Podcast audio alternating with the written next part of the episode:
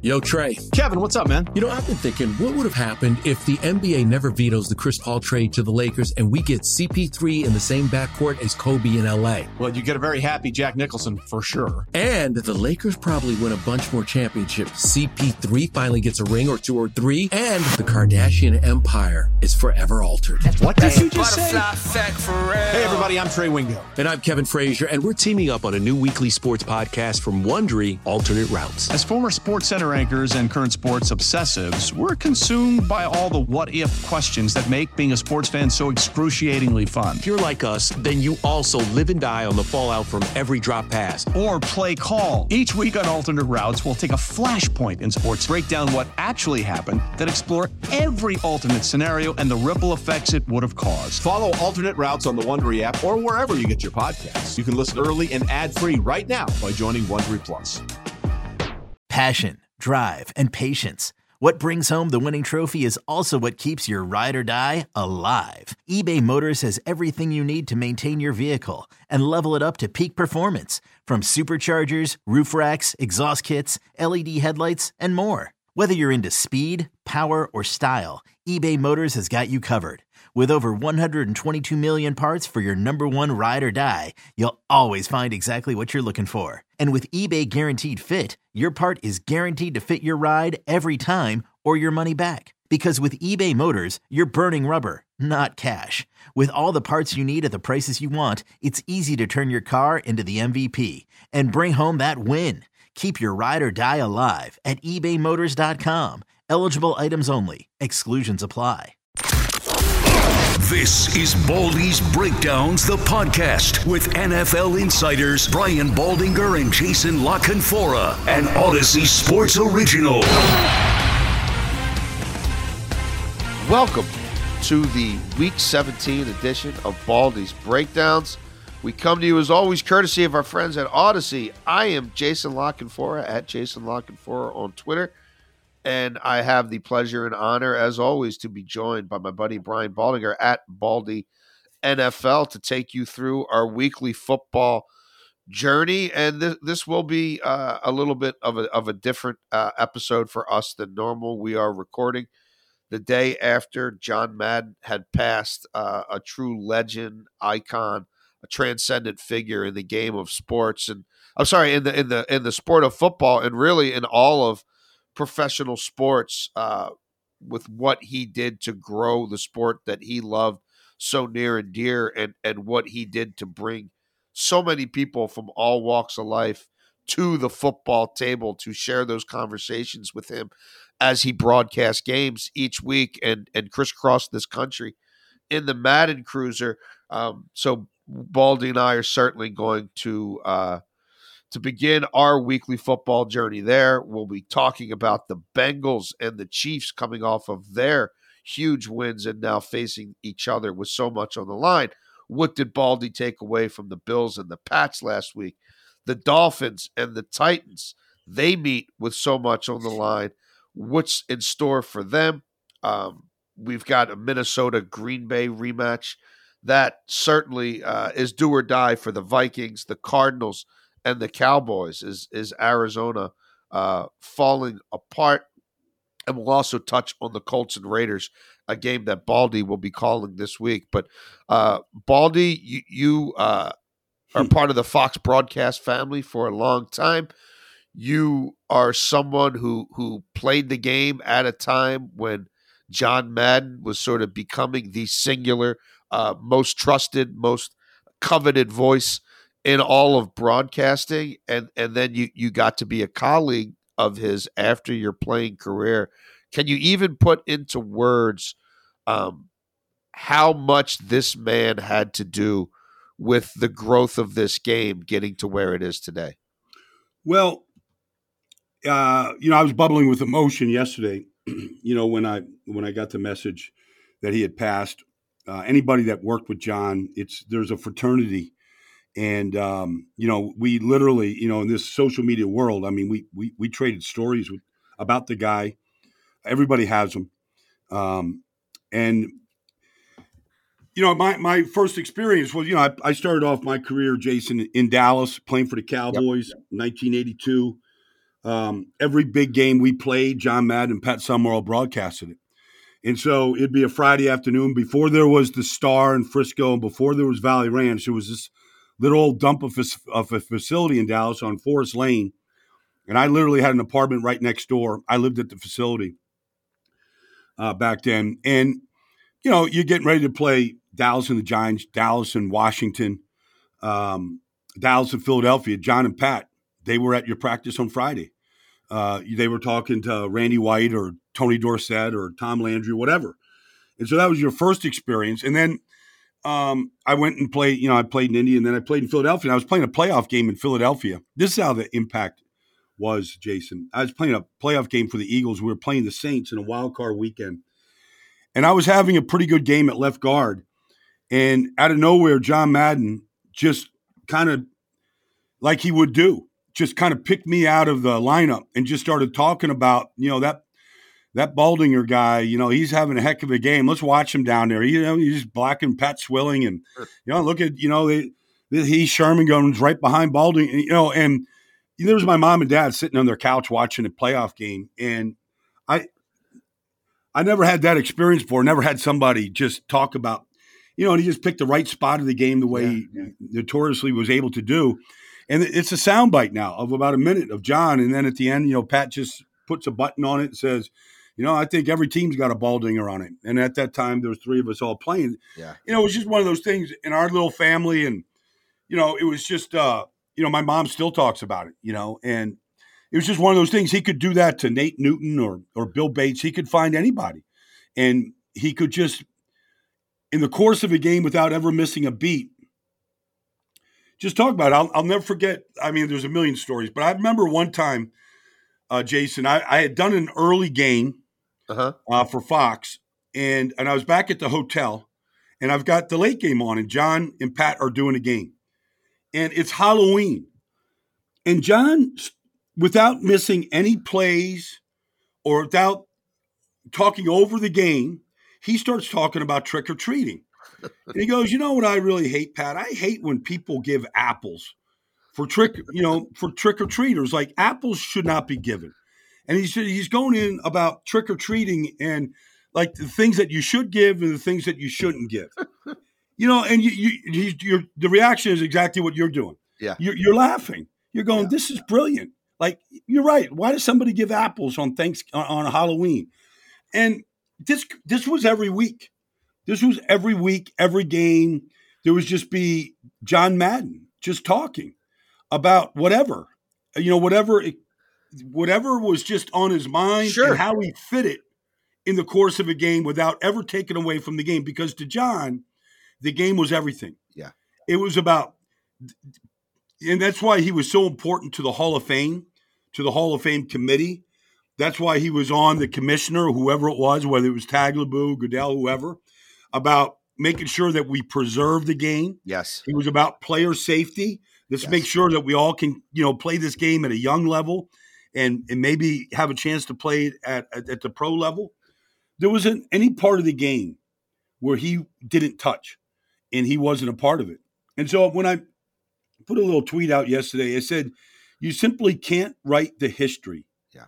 of pro football, of sports television, of Fox Sports, of vid- the video game yep. craze without talking about John Madden. Like he's a part of all of it. And it was funny when when he left CBS to go to to start Fox. I mean, the first yep. guys that you know David Hill signed was John Madden and Pat Summerall from CBS, and it was funny. Like John said, you know, we're not really Fox Sports. We're just Fox Sport. Like we only have a sport, one sport. yeah. You know, it was just like just that those things that he just saw and said were just different than everybody else. Well, and, and Baldy, I, I think a lot of people don't shine enough of a light on the coaching career as well. This is a guy who takes over an iconic franchise in his early 30s, which was not the norm back then, right? He did it and Shula did it, but not many people did it. Excuse me, coaches 10 years. He wins 76% of his games. I had somebody the other day say, "Do you think he could have come back in another era hmm. and and done it again?" I said, "Absolutely." Could you imagine yeah. if he left the booth in the 90s, Baldy, who at the start of Plan B free agency and as the league starts expanding its labor force and, and, and the ability to get players, who wouldn't, if he came out of the booth in 1990, whatever, who wouldn't have wanted to go play for him? Like he could have had a Oh, yeah. second tour, another Yeah. 10 years, won another 150 games if he wanted to. Well, you know, but he, you know, he he was just so on record saying the only team he would ever coach was Yeah. the Raiders. Yep. You know, and um, you know his connection to Al Davis. You know, and, John. You know, one of the reasons why John was such a great communicator was he was, you know, a lot of these guys that are in coaching. It's not a knock, but it's just you know all they've ever done is coach. I mean, I always say that these coaches in the NFL they're nothing but gym teachers. They just you know they just took it to the football field and they stayed with it. But John John taught. You know, he was a teacher Yes. uh, before you know, and he, he taught ballroom dancing of all things. He taught a lot of things, and so he had just had so much more experience, and his ability to communicate was just so much better. I remember one time I was watching a game, I couldn't hear it, but they had the closed caption on, so I was just reading what John was saying, and he was barely finishing his sentences, but you knew exactly what he was saying. Like his the, the his ability to communicate anything was just was just legendary, you know, and so all that. But we, you know, when when when I went to Fox, you know, John and Pat were at Fox, and and uh, we always kicked off the football season in August every year with a big, you know, like a lot of networks, a football seminar. Yep. And it was my real first meeting with John, and he he was a very intimidating guy. Like you, he made. It's one of the reasons why I take the approach to football that I take is because if you had a conversation with John, you better be thorough Uh-huh. and you better know what you're talking about. He's going to call you out and make you feel bad and look bad and make you want to go back and do more research. And he was just like that. Like he just knew the game so well that if you wanted to talk about who's the best left tackle in football, you better have watched all your games Right. in all your tape. Because if you mention a guy that he didn't think was very good, he's going to have his, it's going to be right on the tip of his tongue. He, he's not going to miss it. And so he, everybody that worked for him at Fox in that room in those seminars, I mean, the commissioner would get up there and speak, and evident, you know, without fail, John would just have some comment at the back of the room. like, and it wasn't always a nice comment. yeah. It was like, you guys want to grow the game of football. How about if we just give some of these teams that can't afford football? How about if we just prov- provide them footballs? How about if we just start there? You know, officiating. Like, you know, it, the immaculate reception by Franco Harris in Yeah. Pittsburgh, that ate at him. Hank Stram beating him in the playoffs, ate at him. Like, it never left him. Yeah. Never. And so when he finally broke through and won, and he talked about it, you know, when he got inducted to the Hall of Fame at Canton, it was, you know, the, the greatest day of his life outside of his kids being born. And that's true. But like anybody that worked with him, rode on the bus with him, and they're all at Fox right now, or some of them are still at CBS, like they'll tell you, they'll tell you what it was like, what those bus rides were like. You know, what you could be eating barbecue in Mississippi on going from Dallas to, you know, to Atlanta, whatever it might have been, and his connection to those people out there and some of those shacks and some of those people cooking barbecue, whatever, that he just made him feel like they were the most important people on earth. You know, never send a yes. ne- ne- never send a skinny guy out for food. You're going to come back with bad food. Like they, they don't know what food is about. You know, I mean, just there's a million things that kind of pop into your mind.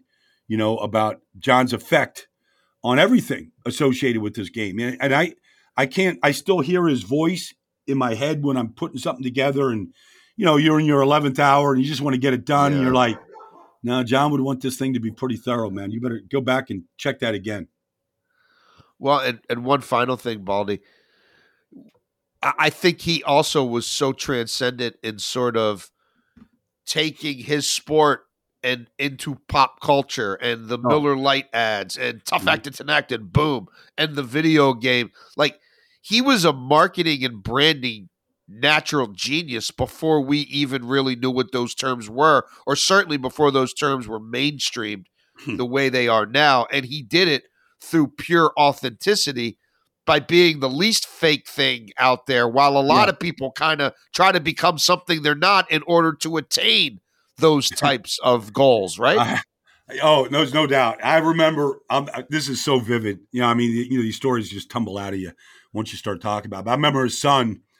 was telling you know John, you know that somebody scored 56 points on his video game, and he goes, "Somebody's 56. Like, is anybody playing any defense in this thing? Like, like let's let's fix this. You can't score 56 points in my game, you know." And like he got on, you know, the the, the people that did the uh, you know the algorithms at EA Sports and like he like he it, it bugged him that somebody could score 56 points in a video game on his game. Like like like stop like that. Don't allow that to happen.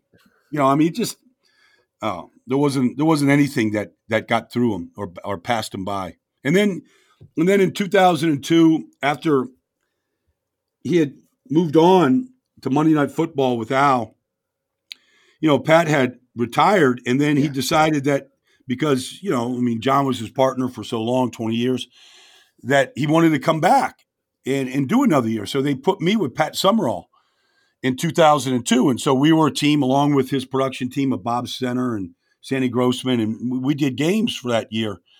And we literally Friday nights were spent talking about John. Yeah. You know, and what you know, if we were in Green Bay, you know, John wanted to go eat chili where Vince Lombardi ate chili. Yeah. You, you know, I mean, like you just felt like you saw a whole nother side and a whole another storytelling session about John, you know, and what he was like and what they did together on the road and how they made it fun and you know all you know just the, the stories just went on and on and on and nobody was a better storyteller about John than than Pat Summerall and I'll just leave you with this I went to Pat Summerall's funeral and John Madden gave the eulogy at the funeral and he was sitting in the front row and you could tell that he was he was nervous you know and he got up and you know he was moving quite slowly and we were all kind of wondering if he was going to really be able to make it to the podium under his own willpower, you know, and his own strength. And we, you know, we were kind of thinking like, wow, John, John's slowing down. And then he got up there and he adjusted the mic and then he gave this eulogy. I'm sure it's out there somewhere. And, you know, he took you like what you would want all eulogies to be. He took you on this magic carpet ride that had you laughing, had you crying. And he was just John Madden. Like it was not, no script.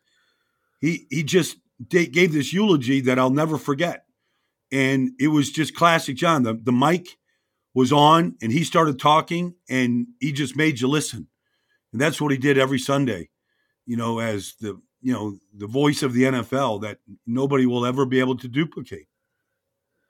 No, it's incredibly well said, Baldy, and I think um, maybe the greatest ambassador for this game that ever lived, and that frankly ever ever will live. And uh, we we send all of our best to his family and to all those like you, Baldy, who got to work with him um, and and know him.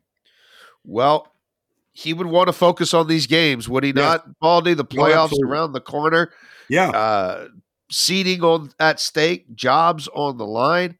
Yep. Uh, in, in the AFC, we saw a couple of teams make real statements last week in, in terms of just uh, blowing out an opponent and and uh, really having their way with them. The Bengals absolutely shredded the Ravens, put up almost 600 yards on them, and the Chiefs were up 30 to nothing on Pittsburgh, and anything that happened after that doesn't really matter because yeah. that game was over in the second quarter. Uh, just wondering, sort of, some of your takeaways from those two games, and then how the Bengals and Chiefs you think match up, given that uh, they they now get each other this week. Well, you know, I mean, Kansas City's on this un- unbelievable roll right now, and I think it's eight in a row right now, Jason. Yeah, And you know, in, in you know, everybody will put up a graphic of you know Pat Pat Mahomes' interceptions in an eight no oh run versus what happened when they were three and four. And, and you know, I understand all that stuff, but he's still, you know, if Pittsburgh could catch, they would have had a couple. yeah, You know, they, you know, they, Yep. they. So the, the the point is, is Pat Pat Mahomes isn't playing the game any differently. He played without Travis Kelce the other day, so Byron Pringle catches a lot of balls, and you know, but he's playing the game the same way. One thing that's happened is that young offensive line with Creed Humphrey, you know, and Trey Smith, two rookies, Uh-huh. the center and the right guard, like they're getting g- really good, and they've been good, but they're you know they're really playing well together up front, And so uh, it's, it's rare, but like Patrick Mahomes didn't run once against Pittsburgh. And he didn't really need to. But you know, he's he's playing the game the same way. But defensively, I, I know people think like it's just smoke and mirrors. They, they're a really good defense. They defended uh, really well. Jarius Sneed and Charvarius uh-huh. Ward, Michael Hughes, they're excellent corners. They they play great man coverage. And if you give Steve Spagnuolo um, corners that can really hold up in coverage, he, he's going to get to the quarterback and affect the quarterback. He did that to Ben, and you know it made Ben just look awful the other day, and Pittsburgh awful. But you know the one thing about this game in Cincinnati is, you know, Cincinnati's got three great receivers. We all know their name. Yep. We all know Ja'Marr and you know, Tyler Boyd and Tee Higgins. I think Kansas City can match up with those. And so then right. you go, okay, can Joe Burrow hang in there long enough to wait for these guys to uncover to win? How often they win? It's not going to look like it did against Baltimore last week. So I have a feeling that, you know, Kansas City can keep the score down and then can Kansas, you know, can Cincinnati's defense kind of withstand what Patrick Mahomes has been doing to the rest of the league over the last two months. And so I think it's going to be a, a close game, a lower scoring game than what a lot of people might think it should be. When the Bengals and Ravens played last year in week 17, the Ravens ran the ball for 400 yards. Yeah. It was an emasculation. We had Wink Martindale running his mouth a week or so ago about Davante Adams and Aaron Rodgers and hey, Joe Burrow and Ja'Marr Chase. They aren't that.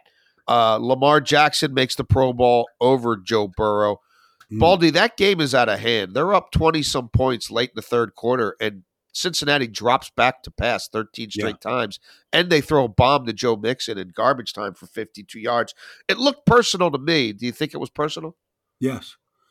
Yeah, and Joe Burrow, without saying it was personal, said it was personal after the game. It was brought up what Wink had to say that you know let's not put him in, let's not enshrine him yet, uh-huh. Uh, all those kind of things. I mean, he he talked around it, but he was addressing it. They heard it. And, you know, people say, oh, locker room material. Well, we are the Cincinnati Bengals, and you've been the doormat for so long, you know, and you hadn't beaten the Ravens twice in a season in five years, you know, and you've been the doormat. Like all this stuff matters. All this stuff counts. They're going to win this division. Yeah. Uh, whether they beat Kansas City or not, I think they're going to win the division. Um, I thought that they would win the division back in August. Like this team like they still have to go do it, Jason. You know, sure. they haven't done anything yet. But what they did to Baltimore sent a clear message. I know Baltimore didn't travel with a starting quarterback. I right. mean, I, all that stuff is true, and I don't know how many guys you know are in COVID or injury reserve or whatever. All that stuff, but they they made a statement. You know, they they scored 82 points against the Ravens this year. Uh, we'll see how the Ravens adjust or address their off season to make sure nothing like this ever happens again yeah, uh, we'll see whether that entails personnel changes uh, to the coaching staff as well. I, I tend to think at least some assistants on defense won't be back. They're 32nd in the league in a lot of pass defense categories. Speaking of personal at all, Jason. I mean, oh, like, yeah, you no. could say, okay, all right, you know, coverage and you know, Tee Higgins out jumping two guys for a ball. Okay, that, that's going to happen. The tackling was atrocious. Yeah, just atrocious, and that's not a that you know when they say play like a raven Right. You know, Ed Reed and Ray, you know, Ray Lewis, those guys, they're watching. Like Tony Siragusa, eh, play like a Raven means something. And so that's that's the part yeah. that I think probably really ate at Wink and Harbaugh, you know, and some of the other guys in that organization. Well, speaking of statements and little brother and big brother, the Bills have been the little brother to the yes. Patriots for a long time. The pendulum swung last year uh, in Buffalo's favor while the Patriots were rebuilding. But lo and behold, a few weeks back they met, and New England overpowered them without having to throw the football. The rematch went a little differently, Baldy. How big of a win is that for the Buffalo Bills' psyche and confidence heading into the stretch run? And on the flip side, couple weeks in a row now where Mac Jones has looked more like a rookie than a veteran. What's your level of concern about that? Uh, well, I think first of all, Josh Allen was amazing. Yeah. Um, on Sunday, uh, you know, the, his ability. I mean, I know he's the leading rusher in the game, and you know, for for the Buffalo. Although they tried to run the ball a little bit with Motor Singletary, um, they played well up front uh, without Gabriel Davis, without Cole Beasley. You know, Isaiah McKenzie steps up. You know, just the way you want for any team that's uh, hamstrung because of injuries or COVID or whatever, you know, whatever the situation is. Can, can you guys step? Isaiah McKenzie was, you're going to go double Stefon Diggs. Okay, then here's McKenzie, and he's a really good player. Nobody Yeah, probably yeah. knew it until we watched it. But then, you know, the one thing about that game that I thought Sean McDermott was really good, they stayed aggressive from the opening drive, fourth downs, fourth and two, fourth and one. They they they kept the the pedal down and they attack. And then they just put the ball in Josh Allen's hands, you know, fourth and one, bootleg, rollout. Patriots are waiting for it. You know, he just is a better runner than they were tacklers Yeah. um, you know, just getting on the perimeter where he really puts your defense in a bind. Like they put the ball in his hands and he delivered. He didn't make a mistake in the game. He wasn't fooled by anything. Um, was really patient. Uh, Josh Allen was a difference in that game, and so that's a that's a sign of, of really good things. They've won two in a row right now. Um, you know, it's Carolina, New England. You know, they have a chance right here to finish with 11 wins, win the division, get a home playoff game. Like they could turn this thing around, Uh-huh. and, and they're in the process of doing it. Um, Gregory Rousseau had a really good game. You want to see a rookie first round pick, you know, hit the quarterback. But I am concerned about Mac Jones. He he looks limited to me right now. Yeah. And uh, all of a sudden, the arm looks more like a. I don't want to say it's a pop gun arm, but it, you know, you're going to get these elements in December and January Yes, in sir. where they're at and where they might have to go to play. And I don't know and uh, if he's made for the conditions that you're going to be in at this time of the year, playoff football, and it shows up. And so, you know, he's turning the ball over now, uh, quite a bit that he wasn't doing when they were winning a lot of games. And so it's a concern. It's a real concern because they need him to play well. They can't just rely on a running game. There's teams too good at this point of the season to be able to shut that down. Yeah, we, you know, look, they have the Jags this week. We probably won't really know um, about Mac Jones on the big, big stage again until the playoffs come. But certainly, uh, yes, reason reason for concern in a crazy season, Baldy. That's been helter skelter and up and down. Yeah. no team has been more emblematic of that than the Miami Dolphins, who. You know, in October looked left for dead as they were mired in a brutal losing streak including a loss to the Jags in London. Uh, but they beat Baltimore on a Thursday night. They started blitzing more. They started getting more of their young, um, athletic pass rushers on the field. Kind of went um, to team that was blitzing from the slot, a little more nickel stuff. The defense has been tearing people's faces off since then. They haven't lost since then, and they now, as it stands right now, as we record this, are the seven seed in the AFC. Now, you could, Baldy, go look at the run of quarterbacks they faced since Lamar True. Jackson and say, Yeah. how many of these guys are really professional grade? Where are you on the Dolphins as they head into a huge game with the Titans? Well, I'm very high on the Dolphins. Now I understand. Look, Ian Book, uh, Ian Book looked awful. That He that was like a not rookie NFL that had- football. He, he looked like a rookie that had three days of practice, you know, and you know they had him in bubble wrap for the season. I mean, he was a practice squad player. Um, but I, I I think a lot of quarterbacks would have looked bad. Now they might not have been 0 for 12 on third downs, uh, the way the Saints were, but a lot of quarterbacks would have looked bad and have looked bad. And to your point, look, they don't have a team. The only team that they've played in the seven stretch, seven game stretch that they've won with a winning record was the Ravens, and they took the Ravens apart Oh yeah. um, that night on Thursday night. But they still are doing it. And they've got a third down package right now, Jason. You can't look at the league wide stats, just look at the stats over the last seven weeks. Teams are converting less than 30% on third downs against them.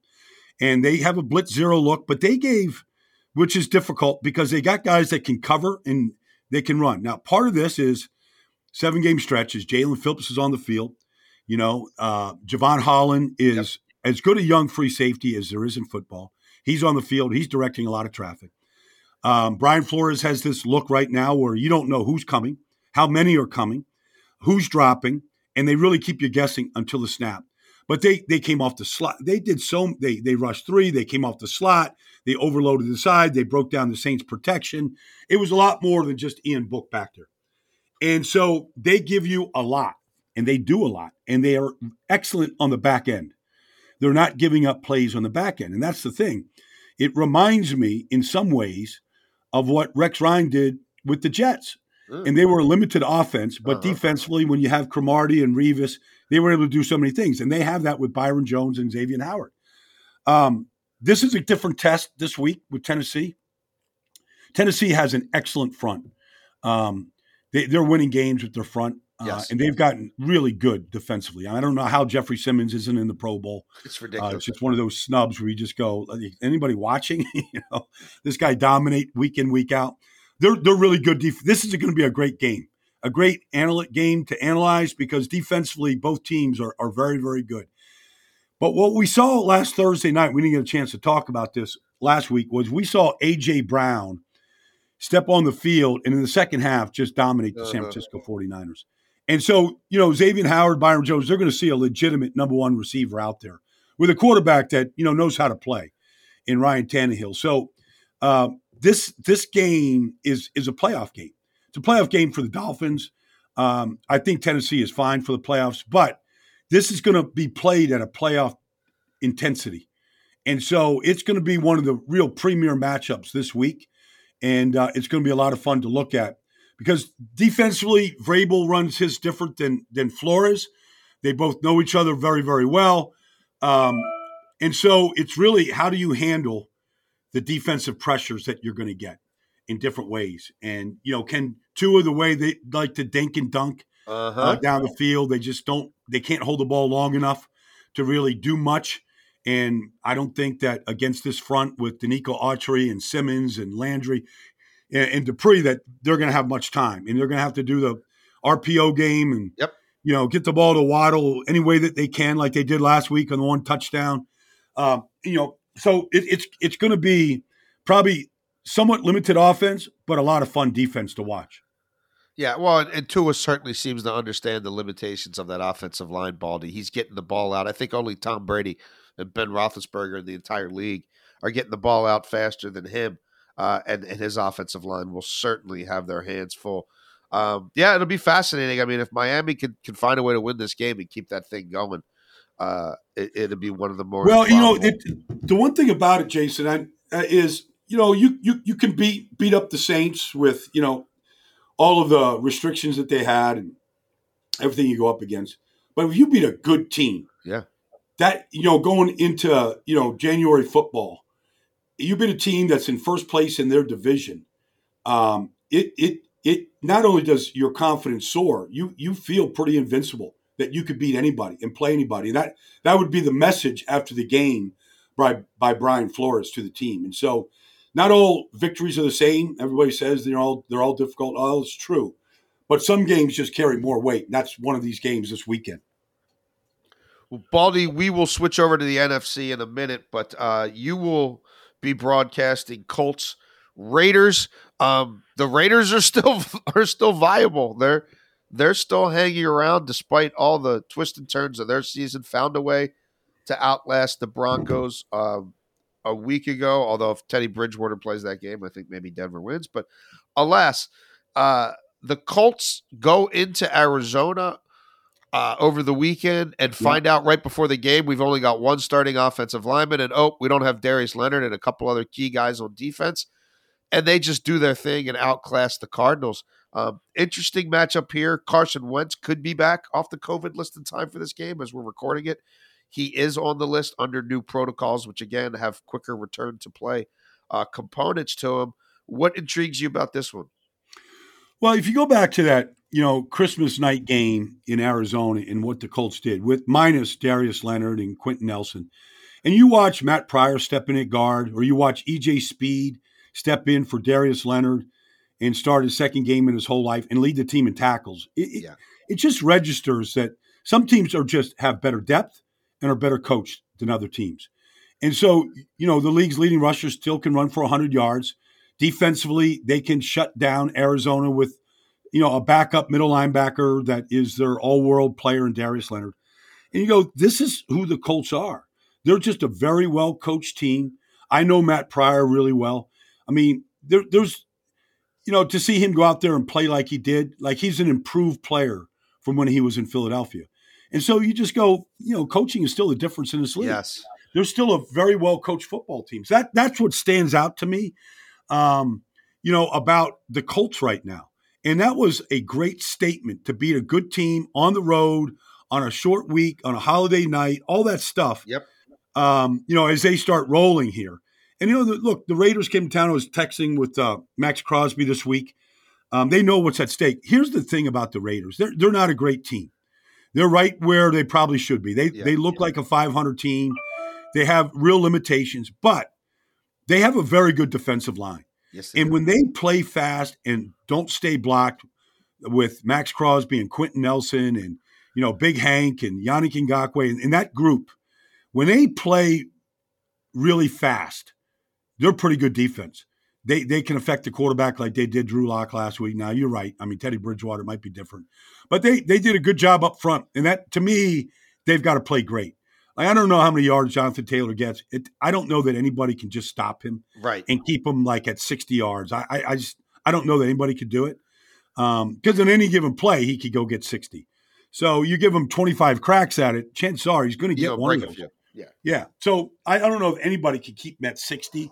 Uh, everybody will tell you, well, he gets 100 yards, they win. Well, that's not always true. But, you know, they're, they're going to have their work cut out for them. I, to me, it starts up front. You know, Derek Carr can't turn the ball over, all those kind of basic things. Uh, but, you know, if if the Raiders go in there and win, like they're just one of those teams you just go, you know, in this league, in this year, these things can, a, a team Yep. that's not really great and can have some real stinkers and clunkers along the way, they could get to the postseason. Who knows? Yeah, no, it's it it's all there for the taking for almost everybody in the AFC.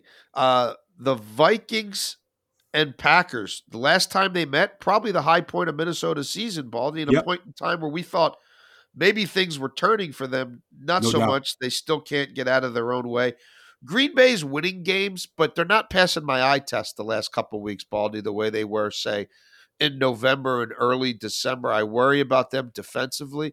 I worry about them as an older team. They kind of look like uh, by the fourth quarter sometimes. I'm wondering if they're they're out of steam. Um, a win's a win, and and hey, if they get the one seed and it all goes through Lambeau, they've got as good a shot as anybody. But they do seem to me to be a little bit on life support, and you know, Bakhtiari and and Zadarius and Jair and whoever else. If anybody else can come back, I kind of feel like they need that injection right bleeping now. Well, the quarterback doesn't make mistakes. And that's the biggest thing. I mean, he's just not turning the ball over at all. And so they got that going for him. It's at Green Bay. But if you go back and you watch that week 11 game, November 21st, and I went back and watched it, Justin Jefferson is the Vikings' best player. And, you know, Jalen Ramsey was on him some last week, but not all the time. They they didn't play well last week. They didn't stop the run. Sony Michel, um, Henderson, they ran the ball right Yeah. down their throats. And that had to really bother Mike Zimmer. And I talked to Mike before the game on the sidelines. You know, he was just, you know, he was he was his blunt, nervous self Uh, and talking to me. But he said, you know, Baldy, we lead the league in sacks, but we, we don't have anybody that can rush the passer. And that showed up last week. Um, they, you know, Matt Stafford didn't play great at all, you know, with the three interceptions. Yeah. But they, they you know, if you can't pressure Aaron Rodgers, um, you know, good luck. Because I, don't care what you do on the back end. He's going to pick you apart. He's going to hold the ball long enough to find somebody to break open. And that's what happened. But the one thing I'd say is, and the thing that ups, kind of disappointed me was they really waited way too long to start going to Justin Jefferson last week. They waited to the third quarter. He was basically invisible in the first half. And I went back and watched week 11, like from the opening drive, uh-huh. they just attacked with Justin Jefferson and they never stopped. He had a 43 yard catch in the opening drive. He had a 56 yard, you know, catch in the next drive. And they just, they just kept going to him, you know, and then, you know, Thielen had his big catches, you know, and they had an answer when Green Bay blitzed. And I know there's no Dalvin Cook, but eh, Alexander Mattison's a quality Yeah, back. yeah, yeah, It's it's not the end of the world. To me, Justin Jefferson's the key. Like they've got to take shots repeatedly because this guy is just just that good. And if they get him involved and they stay with him, and he, you know, at the end of the day, he's got nine catches for 160 yards and two touchdowns. The Vikings have a chance. But if they don't, and they play like they did last week, where they're just kind of dinking and dunking, and let's get it to Tyler Conklin for four yards, and if they do that, th- then th- this might get real ugly. Yeah, um, uh, the Vikings are a hard team to figure. That's for sure. Uh, final game of the week here for us to hit on. Seems to me, Baldy, to be two teams heading in opposite directions the Cardinals and the Cowboys. Um, both teams have struggled with sort of an offensive identity at times this year. Uh, both teams have been carried by their defense at times this year, except for Arizona. Most of that stuff happened in the first seven weeks of the season. They're three and five in their last eight. They're having issues on both sides of the ball. I talked about maybe the cavalry coming back for the Packers in terms of injured players. We've seen that happen for the Cowboys late in the season, and it give them a real shot in the arm. How do you size this one up? Well, I was watching, you know, I, I watch Micah Parsons every week. You know, I just have to watch him because he just every week I, I see him do something different that just looks difficult for everybody else, but it's not for him. They have so many playmakers on defense. I mean, you see Stefon Diggs on the first play of the game last week. He runs the route better than you know Terry McLaurin runs it. Um, Randy Gregory, Tank Lawrence, uh, they're they're Keanu Neal. Like they, they just got playmakers on that side of the ball, and when they play fast and they're disguising coverages and they're coming after the quarterback in, in a lot of different ways with some really great pass rushers. I mean, they're very difficult to, to really attack consistently. You might get a play here and a play there. You might put a drive together, but they're they're going to be difficult on that side of the ball. But when Dak plays like he did on Sunday, I know it's a depleted Washington yeah. team. You know, I mean, forty-two to seven in the second quarter, Jason. I mean, it's hard to even make an evaluation. Not, not right you know, at this point. Um, but they have everything it takes to be a, a great team in the postseason. Um, I think they should, you know, beat Arizona. They look like a much better team than Arizona right now to me. Uh, you know, Kyler Murray doesn't look special to me at all no. at this point.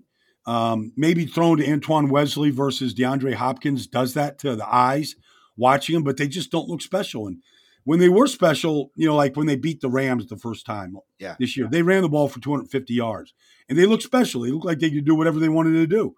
They don't look like that right now to me. And this is a bad three game losing streak. Um, they can't win at home. Uh, you know, that, that, you know, which is really bizarre because yeah, it's, it's, yeah. it's a, it's a good place to play. It's mm-hmm. loud and uh, it's a good stadium and all, but there's, they, they, they, they can't win a game at home right now. And that's, that's discouraging yeah, maybe they can uh, shed their skin and rekindle something from earlier in the season. But I, I have major questions about the Arizona Cardinals' viability in uh, the postseason to go toe to toe with the best of the best week in week out. They don't.